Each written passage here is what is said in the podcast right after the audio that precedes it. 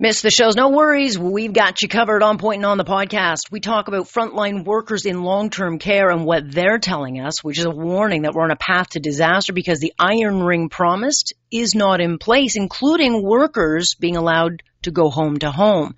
Addiction and suicides on the rise with all these restrictions, and it's creating a mental health crisis that has many questioning, you know, when you talk about the cure being costlier than the disease.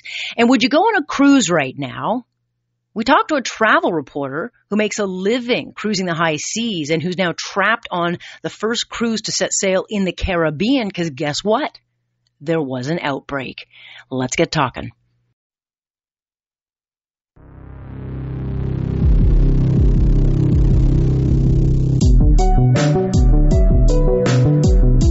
Your point? You just don't ever get the point. Am I getting through to you? That's the point. Do you understand? There is a point. That point where enough is enough. Here's Alex Pierson on Global News Radio. Are you listening?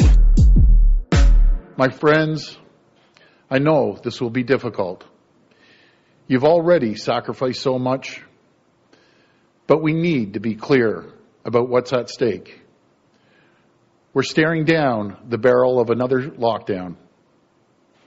And I will not hesitate for a second if we have to go further.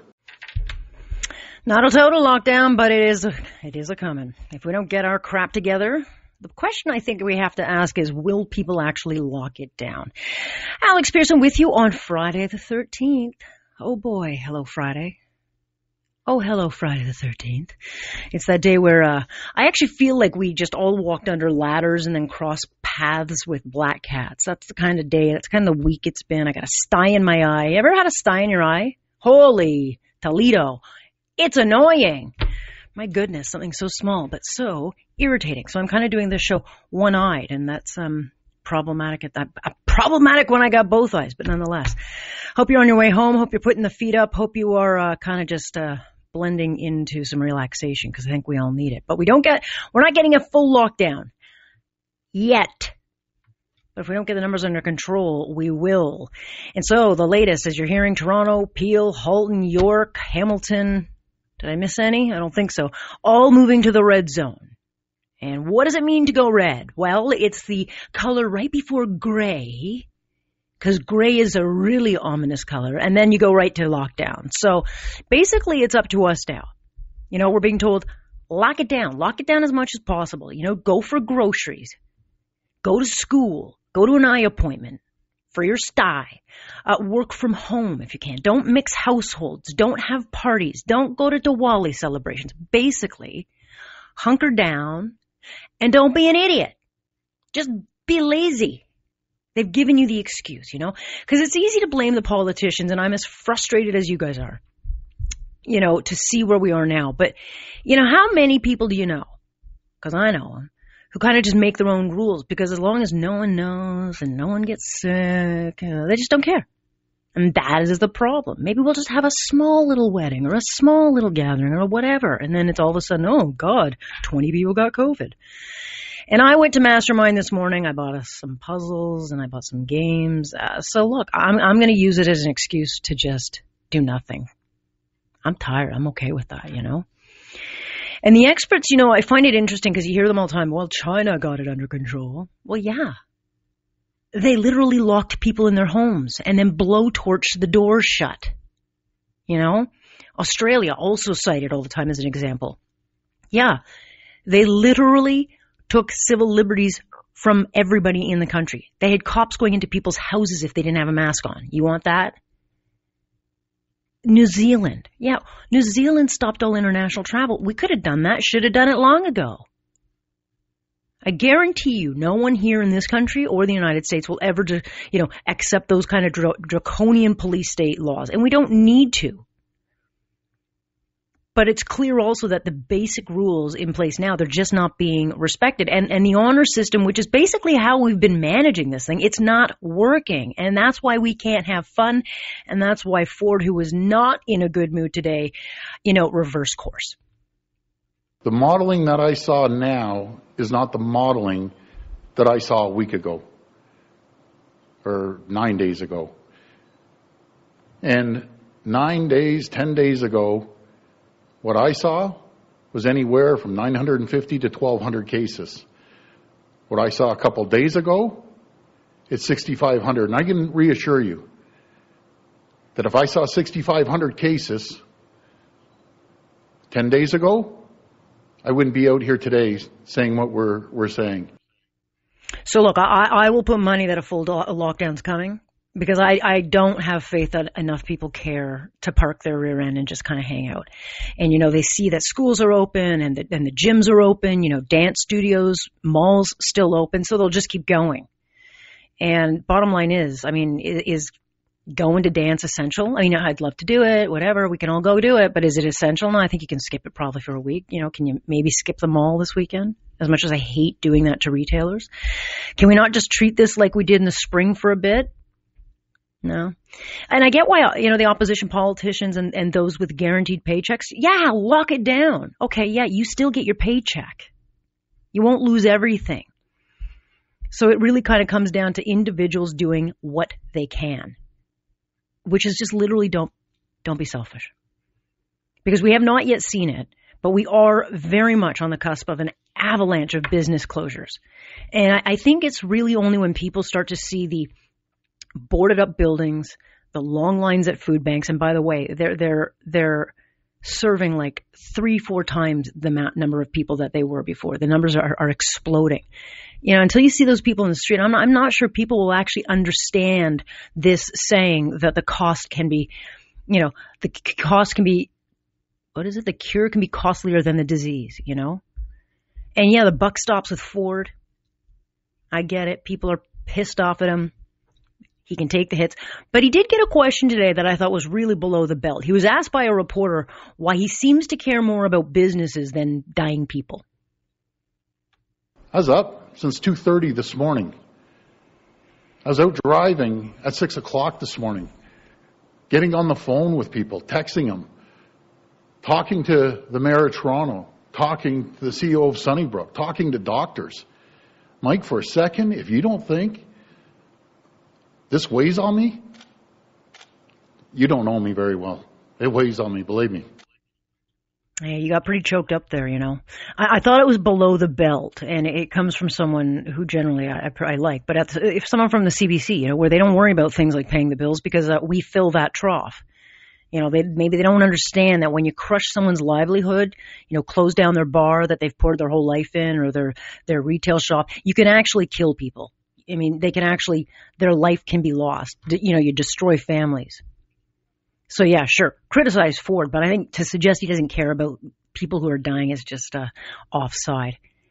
But there is a definite, you know, change in mood and tone between levels of government because Team Canada no longer is a team sport. And the Prime Minister was talking uh, with the premiers last night, and he's made it clear throughout the week that he wants the premiers to go much further. But it was something he said today in a in a press conference that seems to suggest that you know he may not have our backs for much longer. Our resources are not infinite at the federal government, whether it comes to support on contact tracing, uh, extra support on uh, PPE, support uh, through the military or the Red Cross. Uh, we are there to support the provinces as they handle this pandemic. Uh, but there is a threshold beyond which, when the cases spike too much, we might have to make really difficult choices about where to deploy the limited resources we have. I'm like, what does that mean? Like, what does it mean? Are they threatening, like, you know, some people will have to live and some people will have to die? You know, like some people will get help, some people won't? I don't know. What does difficult choices mean? Like, put it out there. Or maybe it's a threat, you know, that he'll put in emergency powers, you know, shut things down if the provinces don't do it for them. It was an interesting comment. It was a message, I think, being sent to the premiers. But bottom line is, I think we're going to head into a lockdown. The numbers are uh, surging way, way too high. I just really wish you know, those who go out and try to make their point with a mask and all the rest of it, just like, can you just give it a break?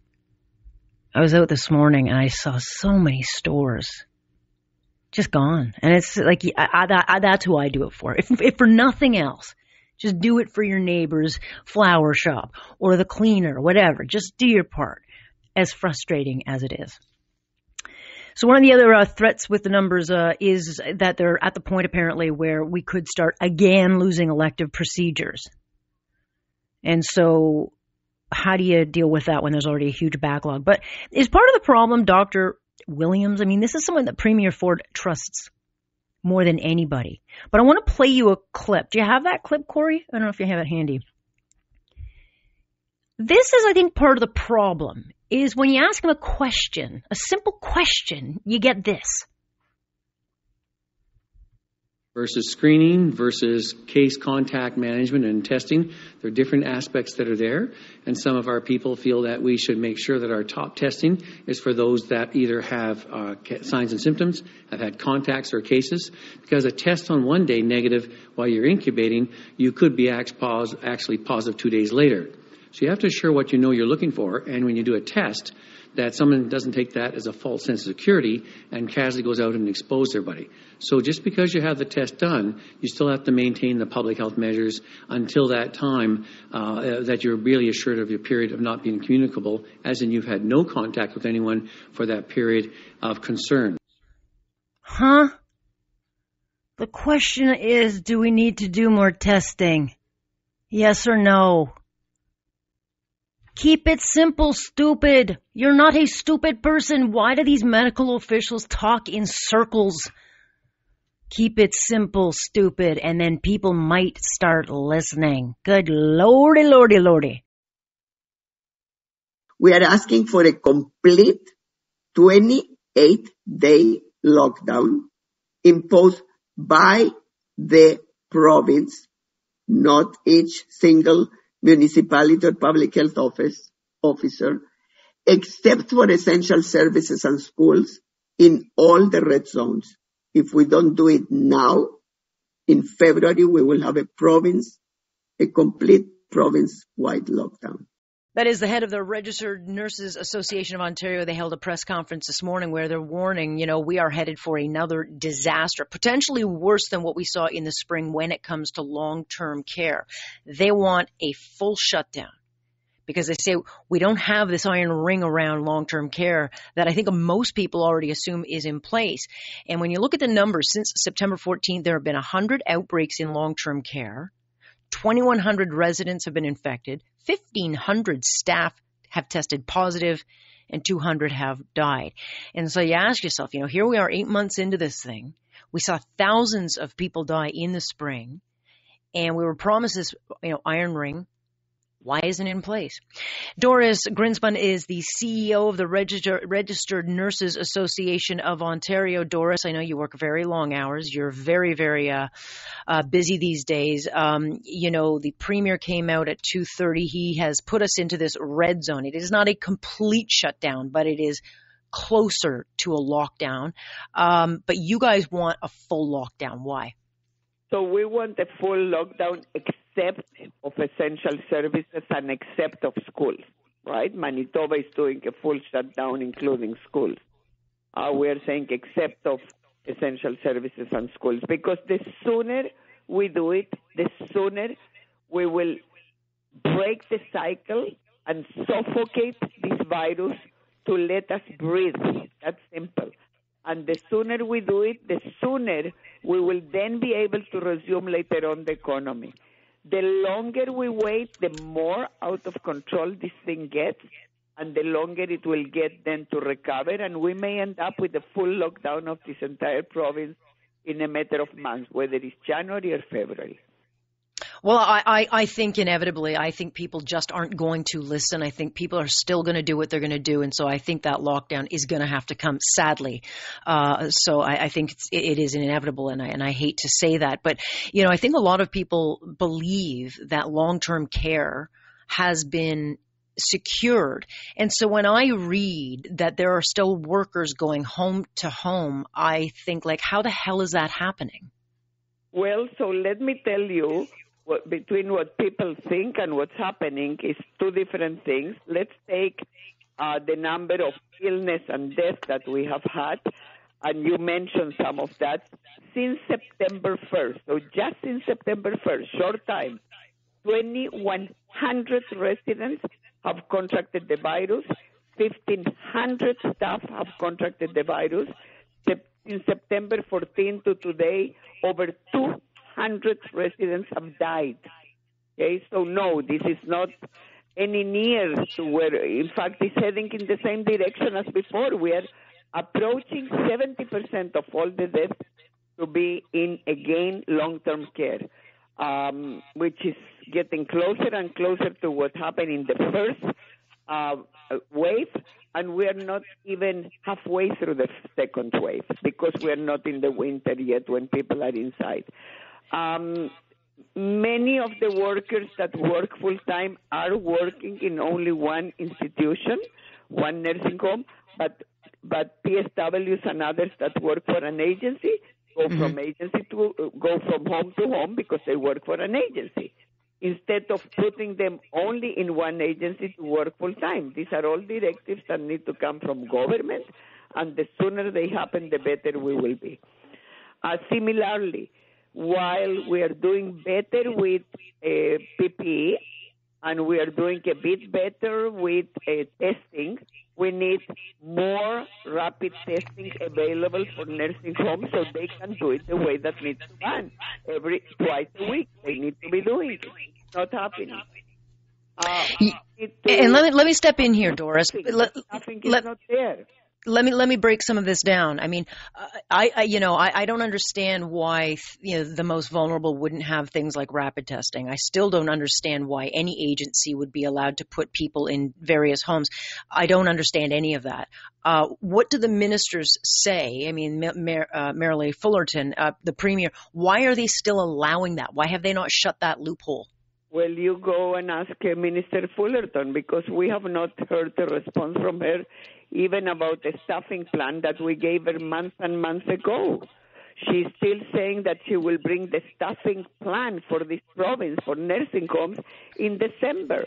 By December, we will hmm. reach 80% of all the deaths will be in nursing homes. So Minister Fullerton says that she has a medical background. She ought to know that we are already in an unfolding disaster in this province, and she should act immediately and not wait Yeah. till December. I mean, the one thing we did see in the spring, and and if we could avoid it, would be you know locking these people away from life, where they have no human contact. You know, nurses will not support that. We want essential caregivers to stay in because people not only die from COVID, they die also from not having the resources in terms of PSWs, RNs, RPNs to help them with the minimal things from drinking a sip of water to overseeing their care and doing a proper assessment to prevent falls, etc.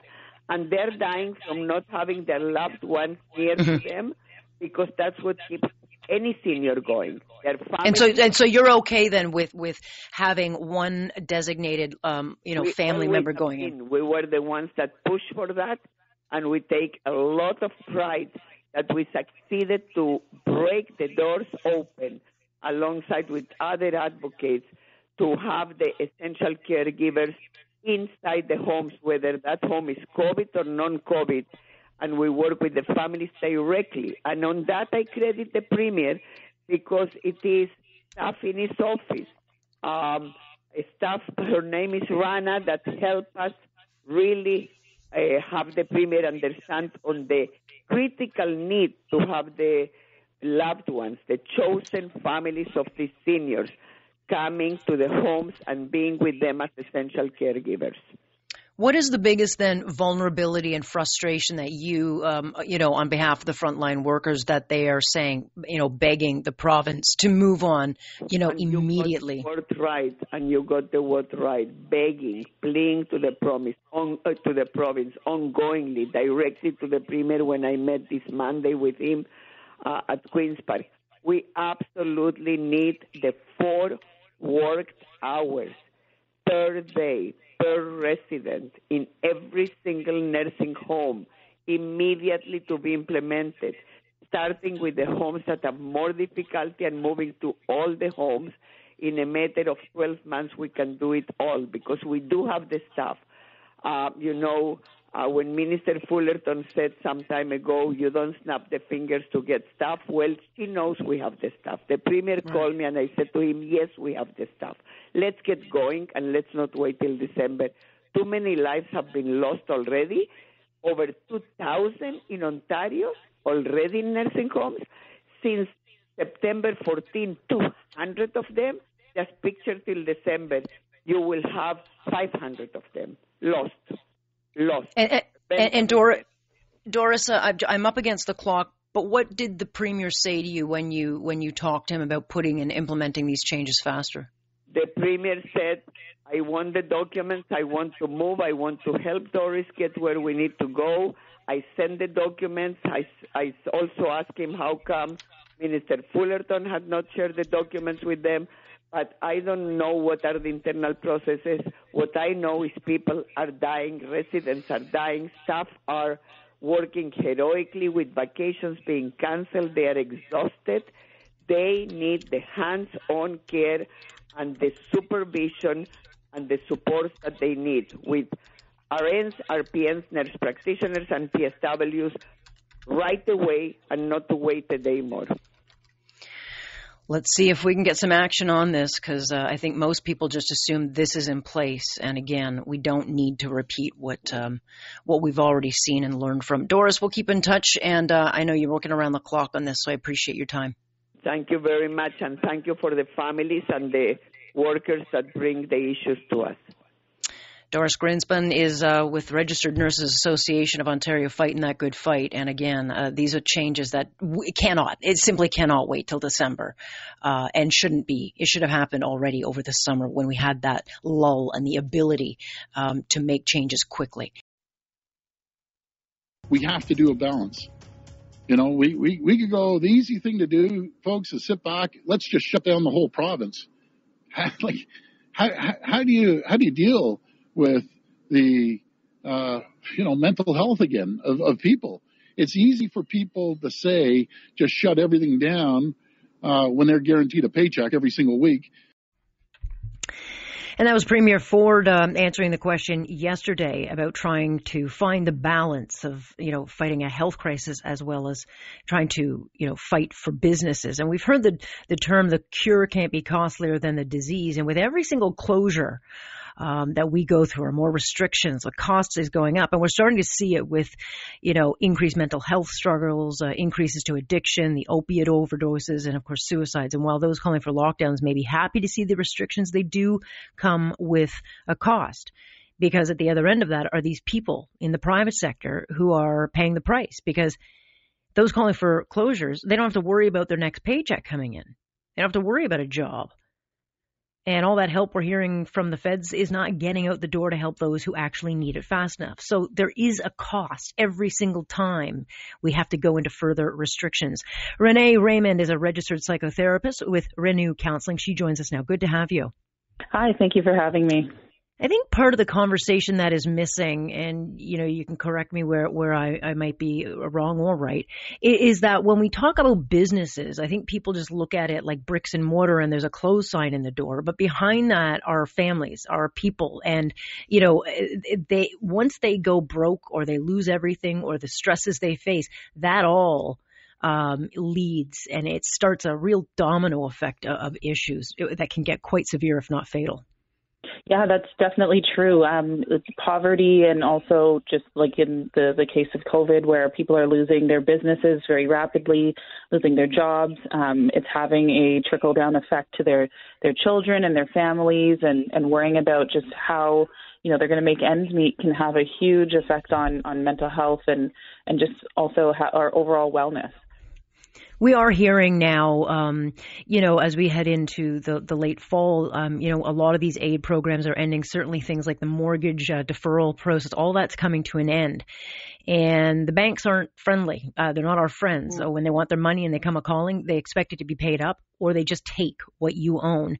What are you hearing from people? Are you starting to hear from more people who are in need?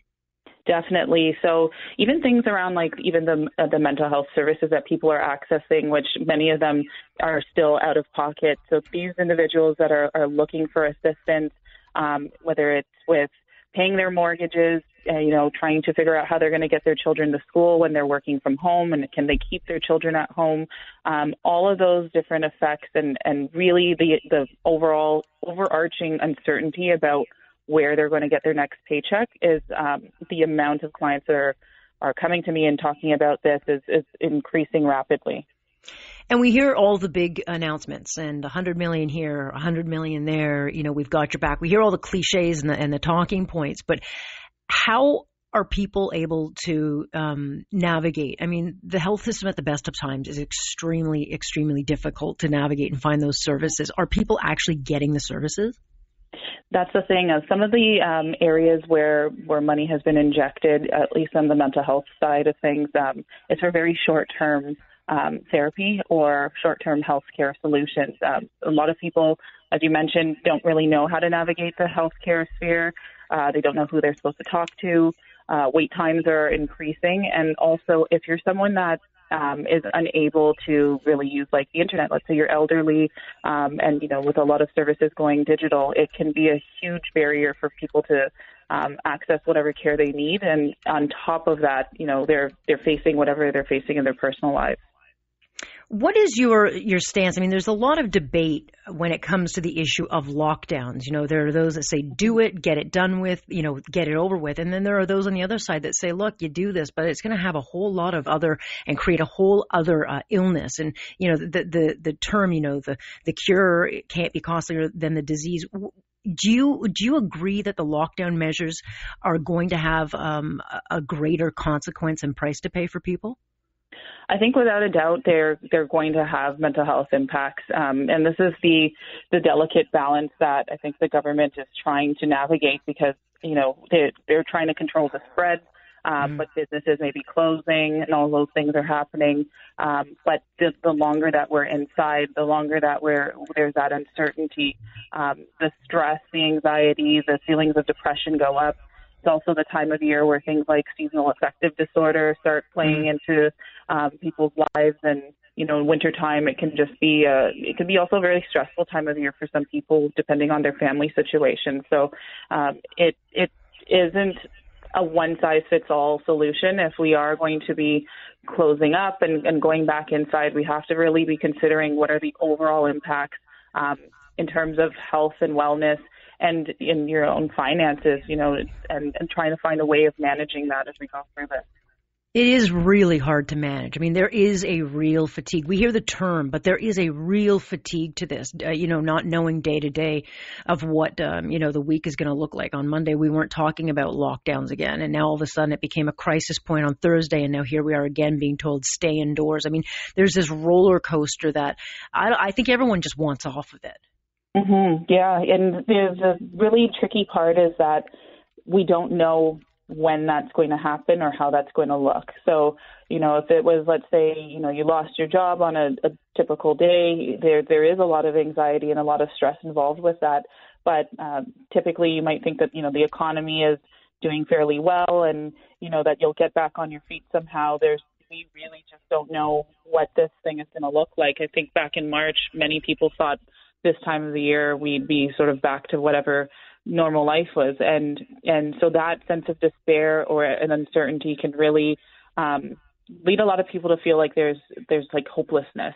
Although there is a light at the end of the tunnel it's just we don't really know what and when that will um look like yeah, and of course, um, when you're going through it, you know, the, the, world stops and it feels like you're completely isolated, alone, and going Definitely. through it. And uh, what is um, something that surprises you that you're hearing that you would not have thought you'd hear?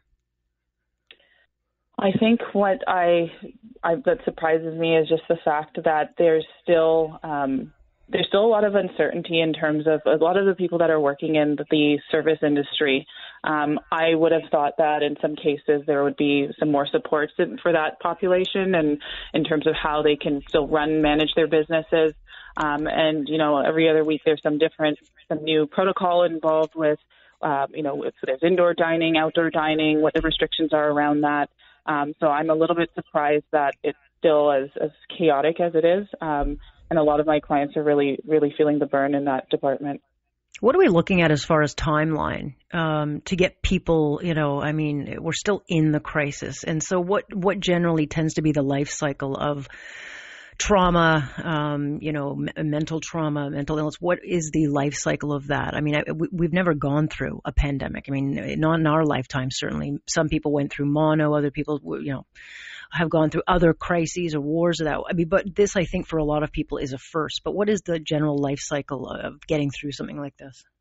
Yeah, so and that's a really good question because it depends on also how like well equipped someone was going into this. So, yeah. you know, someone has let's say um, underlying stressors and mental health issues prior to COVID, uh, financial stresses prior to COVID. Um, it can really exacerbate those um, challenges in someone. So they're projecting even as far as like five years and beyond, depending on um, the way that people are able to seek and receive um, coping strategies and supports now that's the big piece is that what we're doing now is will have a tremendous uh, impact on how we're functioning in the future. And so we can't neglect uh, what types of interventions and supports are available to the public at this point, um, mm-hmm. because trauma can trauma can go on for, for, years and years and years. It depends if that person um, never gets around to to dealing with it, and you know the way that life goes, it can make things really complicated. It it can be quite pervasive um, and, and really affect them and generations to come for a long time. Yeah, and just uh, quickly before I let you go, Renee, what is the best place? Like, if someone's in real crisis and just feeling like uh, you know they're they're losing everything, where where would be a great starting point for them? I would say to check out uh, CAMH's website. Uh, they have a lot of resources for um, like distress lines, free distress lines. They have a really good system of pointing people to local mental health resources. Um, so I would say to start there, and, and um, there's a really great resource on their page about COVID supports. Good advice. Thank you very much. We'll chat again because I think this is just the start of a very uh, tough journey for a lot of people. I appreciate your uh, time. You're very welcome. That is Renee Raymond, and she was she is with Renu Counseling, so it's R E N U. And CAMH, she's right. I mean, the one thing is if you call CAMH, and even if you get the wrong number, one one thing they're really really good about is they will make sure to get you where you need to go. So if you get a wrong number or you can't find the office of someone, they'll say, "Hey, what are you looking for?" and they call right back, or they get you there because they understand that each call that they get could be someone in distress and, and life saving. So that is one service they're very good at. Welcome back to this Friday. So, would you book a cruise right now? I mean, given what you saw back in January with cruise ships carrying thousands who got stranded at sea and in some cases, you know, were left helpless as COVID spread cabin to cabin, I actually wonder, you know, who, if anyone, would get back on board a cruise ship? And this is an industry that has been absolutely crushed by this virus, but it is, of course, trying to get back in business. And I was reading that in Barbados, there's a yacht called the Sea Dream, and it's now docked under quarantine because a passenger caught COVID. Now, six other cases, to my knowledge, have been reported. And this is a huge market for cruises, the third biggest market. And this isn't just any cruise. It's the first of the cruises in the Caribbean since the outbreak to get out. And they were kind of using this, I guess, as a little bit of a test for the industry trying to get back in business. Gene Sloan is known as the points guy. And Gene, you've got the dream job. You're a travel writer. You travel and write about things like cruise ships. And this is the cruise ship you got on as your kind of first time in months and months. And now you're stuck in uh, the Barbados, docked in quarantine. That's right. I um, am talking to you from my cabin on the ship, the Dream One, where I am in quarantine. I've been in quarantine for several days now. Um, and yes, this, this, the reason I'm here, I've been a cruise writer for 20 years, and um, this was a big story in the cruise business. Just like you said, it was the very first cruise vessel to start back up in the Caribbean, all the way back to February, really early March, things shut down. And uh, so sort of all eyes were on it. So I came down here to report on it to just tell people what it was like of course, I thought I was going to be talking more about how strange it was with all the, you know, uh, COVID related uh, precautions they are, are going to put on ships, you know, social distancing, that kind of stuff. I had no idea this was going to happen. So, um, yep, uh, I mean, it's, um, I'm in lockdown. No kidding. I mean, I think most people would say, well, there's worse ways to get locked down than uh, being in the Caribbean, but you are stuck in, I would think, is a pretty small room. You can't go out. Um, it's not a huge cruise ship. I mean, there's 112 uh, passengers with you, uh, but, but I take it, you know, there's there's not a whole lot of freedom for you.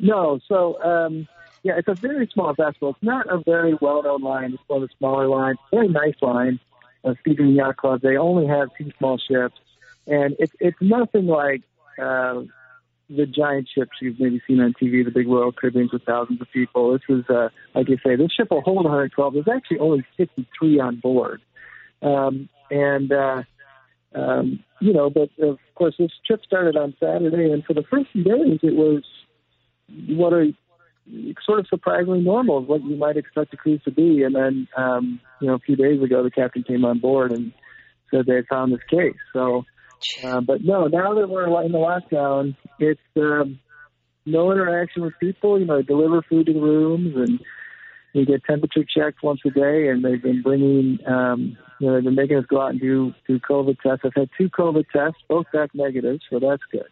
Mm-hmm, very good. Well, I think a lot of people would wonder, well, how did anyone get on board with COVID? Did they not have precautions? Were they not doing rapid testing? I mean, how would a case get aboard? Yeah, you know, it's interesting. Um, they had come up with a really quite a gauntlet uh, of testing to, to, to before people could get on board, and um, all the lines that are trying to come back are going to do this. But this little line, Seadream, kind of went above and beyond. They required that every passenger get a, a PCR COVID test, the kind of gold standard test, overnight to a laboratory test, at least within three days of coming to the ship, and then they tested them a second time at the pier. Um, and you know, you get your tent, you're like a little medical tent. You had to go in the tent, get, get tested. Had to go sit in isolation while they process that. They had their own machines process it. So every single passenger, 52 people, had had to go through that, and all tested negative. That's what's interesting here. And so I think the hope with SeaDream was that that was going to block it at the door. Um, I, I will say, so this was the first cruise to restart in the Caribbean, but um, there has been some cruising that's restarted in Europe all the way back to the summer, sort of a limited number, not too many ships. But and this this line and this ship was one of the ones that restarted all the way back to June and has not had trouble. So there is some track record that this can be done. Um, and I think what happened here, I mean, maybe it's a fluke and maybe it's just what a coincidence this happens on the first one, but, um, you know, that uh, it's not, this has not been happening all the time, is what I should say. Yeah, but but certainly probably very frustrating, you know, as we try to kind of put this thing behind us or fi- find ways to outsmart it or or avoid it or get rid of it. It just shows how pervasive this virus is. No matter how many precautions you put in place, it can still flare up. And so, what then does this mean uh, for the Caribbean as far as cruise ships? Is it a setback? Is it a test case? I mean, uh, you know, will they move forward with other cruises? Yeah, I, I think it is a setback. I mean, it's gotten a lot of attention because it was the very first one. I think if they had started up and, you know, the first 10 cruises went great and then this had happened on cruise number 11, it'd be a much different story. Um, now, this, this, of course, is a very small line, and the big boys of the cruise industry, you know, Royal Caribbean, Carnival Cruise Line, Norwegian Cruise Line, have not restarted yet in the Caribbean. Yeah. Um, they all sail out of U.S. ports, and in U.S. ports, there's another layer of regulatory. You know, the the CDC has to give the green light, and that's probably going to take a few months. Um, and I think you know, this is a setback for that because they want to start. The CDC may look at this and say, "Well, let's give it a little more time." Um, I think the big lines they're coming up with a plan, testing, social distancing, all the same stuff this little line is doing. I think the consensus is no line is going to be able to keep COVID off the ships completely. Yeah. Um, so it's partly how does the line respond? You know, what happened earlier this year when there were all those stories, you know, crazy stuff happening on ships with hundreds of people getting it. You know, there was no testing back then. They didn't know how to what to do on board when people started getting sick. They didn't, have, they didn't know how to isolate people the right way. So if they can do that right, you know, maybe cruising still can restart even after this has happened. All right, and so there's only 56 people on that on that uh, you know vessel. Um, how concerned are you about getting it, and how long are you now stuck there? Well, actually, there's been a big development just in the last few hours, which is um, so the, the the Barbados. We're in Barbados now. We the, the cruise was cut short. We came back to Barbados, which is the home port for the ship. The Barbados health stores have come on the last two days while we've been in quarantine. They've been testing everybody. They've also been doing contact tracing. So they've Right. been looking at the people who were positive and trying to figure out who did they sit with, who did they come close to, who was their room cleaner, that sort of thing. Um, it looks like that passengers who were not in contact with these people, they figured out, like I'm one of them. Apparently, I don't know who these people are because for privacy they're not telling us, but uh, apparently I did not come in contact with these people, which makes sense to me because I was very careful to be socially distant and did not interact close to a lot of people in the few days before this happened. But so people who are not close contacts and have repeatedly tested negative during this quarantine are going to be allowed to leave. It looks like tomorrow, so they do not face a long quarantine. So the kind of new international protocols now, and even the CDC, what they call for is only the long quarantines for the close contacts of people who have tested positive. Well, that is good news, uh, certainly for you and, and many others, and uh, glad you're safe. And thank you so much for joining us. Um, I know it's probably a pretty stressful time, no question about it, but uh, we'll wish you much safety, and um, and I'm sure at some point you will get back to doing the dream job. Yeah, I hope so. Uh, thank you very much. It's good to be here. Thank you. That is uh, Gene Sloan. He's known as a points guy. I mean, he's been in the business for an awful long time, and you know, get, to make a living writing and and uh, doing journalism about travel is just about as good as you get. Until this stupid pandemic pooped on all our parties and made it just so much more difficult. But there you go. There's the perspective right now, and some of the challenges as big industries try to get back on their feet, and it's not going to be easy. You, of course, can join us Monday through Friday, 6.30 to 10 live each day. Have a great weekend. Alex Pierson here on point. This is Global News Radio.